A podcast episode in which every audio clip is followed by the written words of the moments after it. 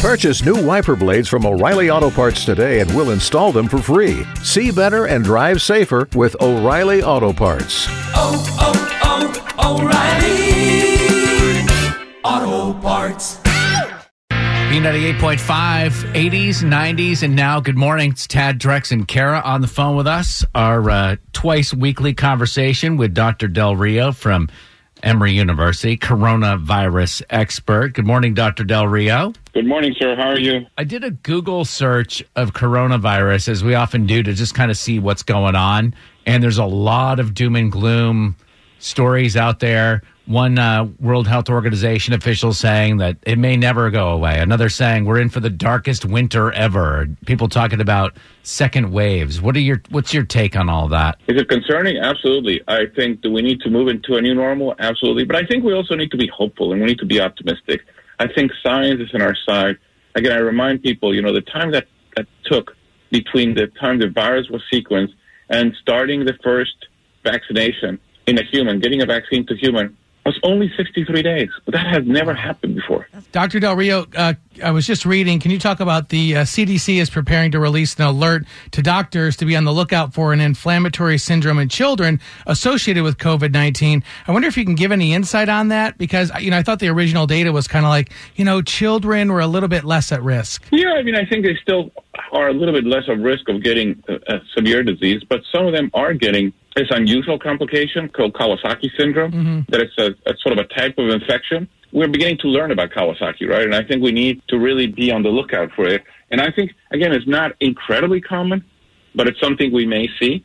So I think we need to, as pediatricians, need they need to sort of start to try to understand it, and they need to try to to make some sense out of it, right? But also, just a note about kids, because I was thinking, I was talking to my wife. We have a five year old, and I was like, do we need to be more careful with him?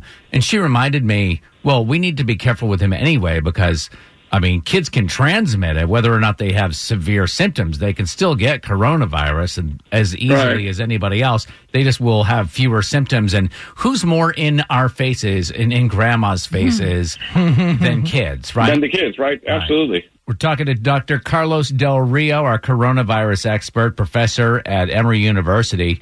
Speaking of young people, we got a Facebook question.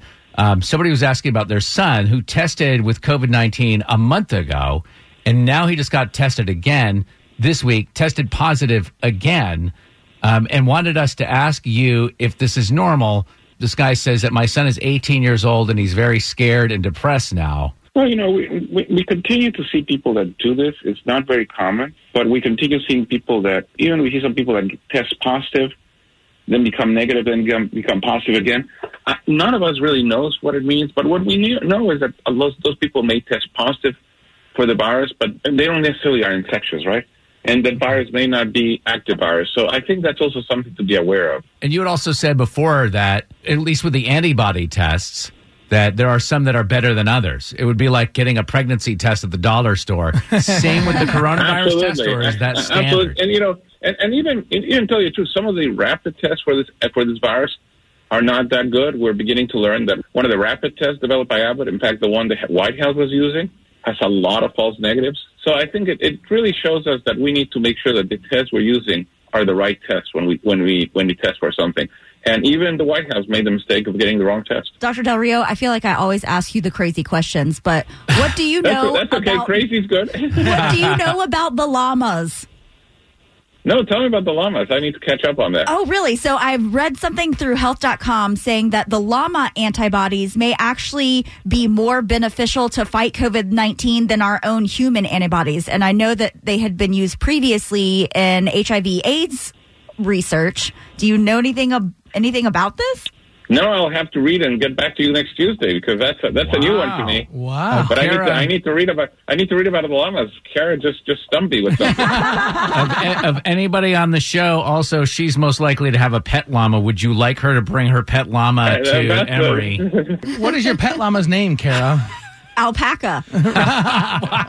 Alpaca the llama. My cat's name is Dog. Yeah. Totally. Dr. Del Rio, it's a we always know when it's over, you know? Right. It's always very clear. Thank you so much for coming. this this time this time we're, we we know we're over with the llama, right? Thank you so much. We'll talk to you next week.